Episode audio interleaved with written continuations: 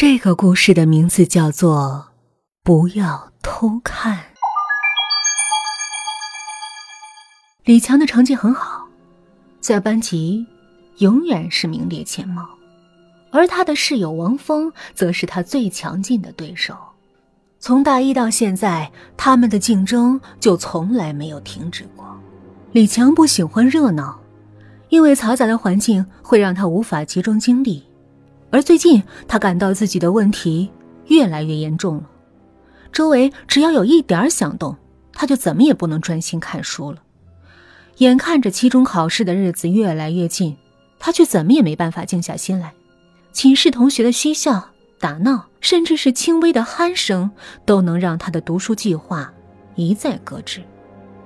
他再也没办法忍受这一切，他决定出去租房住。学校周围的房子不仅贵，而且也不见得有多安静。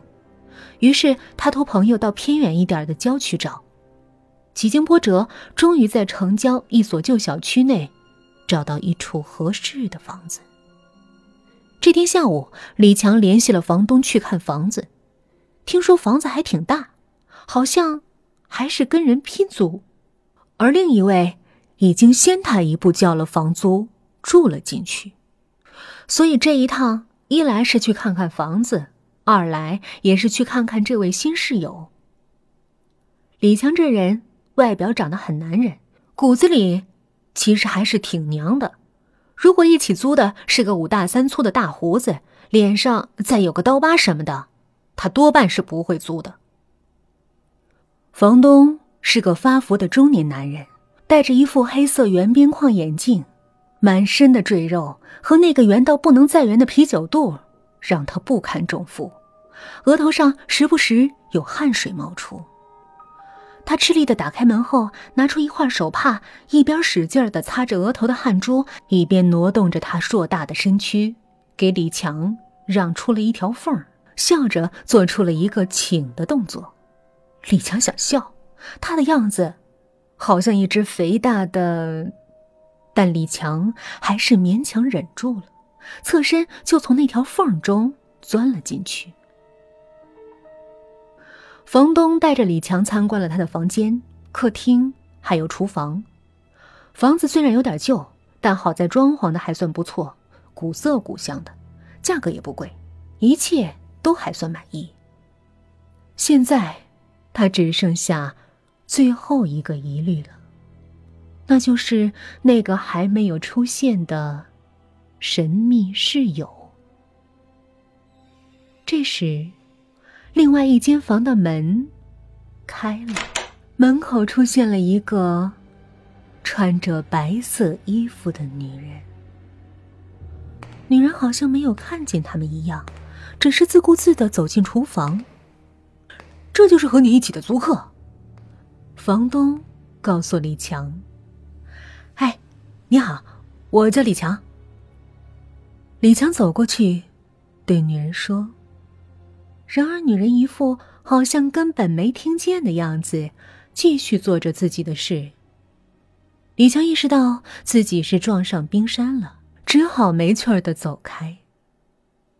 李强还是租下了这里。找房子已经花了不少时间，反正他的目的是能够安心读书，只是临时拼租一下。对方也不是凶神恶煞，没必要再挑剔。第二天，李强就搬了进来。女人似乎不在，房间的门也紧闭着。一整个白天，李强都忙着搬这搬那，到了傍晚，才总算忙完，才准备喘口气。忽然，女人房间的门打开了，他走了过来。依然是一袭白色的长裙。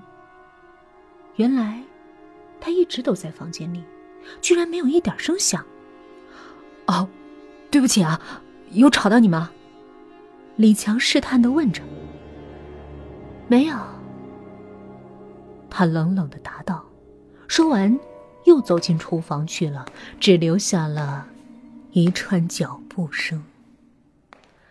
随便吃了点东西后，李强关上门，开始温书。没有了同学的滋扰，他今天的状态出奇的好。一会儿就啃掉了大半本书，不知不觉，已经深夜了。渐渐的，他有了睡意，唉，上床睡觉吧。于是他放下书，准备上床。忽然，门外传来了一阵阵的脚步声。这脚步声在深夜里显得异常的诡异。更恐怖的是，它似乎根本没有停的意思。在寂静的深夜里，那脚步声就这样无边的蔓延着。李江终于忍不住了，他小心翼翼的拉开了门的把手。黑暗中，他看见厨房的灯。是亮着的，声音的确来自厨房。难道他还在厨房？李强蹑手蹑脚的朝厨房走去，他看到了一袭白裙的他，他正背对着他，拿着一把刀，一下，一下。正切着什么东西，他看不到。这么晚了，他在切什么呢？好奇心迫使李强一点儿一点儿的走了过去。他来到了他的身后，终于他看清楚了，砧板上血淋淋的一片，有的只是一节节断掉的手指。白色的长裙已经染得血红，他一直都在切的自己的手指。他似乎觉察到了什么，猛地转过脸来，那哪里是人的脸，分明是一具干尸！不要偷看呐，不要偷看呐，不要偷看呐！哈哈哈哈哈！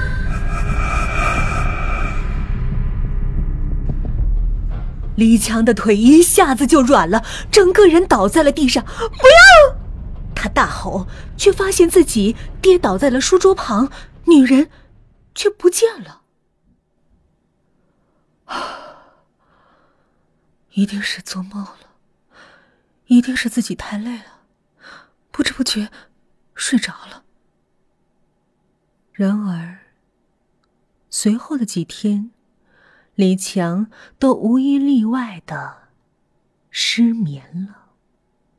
一连几天，他只要一闭上眼睛，就会看见那块血淋淋的砧板和女人那张腐烂的脸。他只有强迫自己看书，直到自己趴在书桌上睡着为止。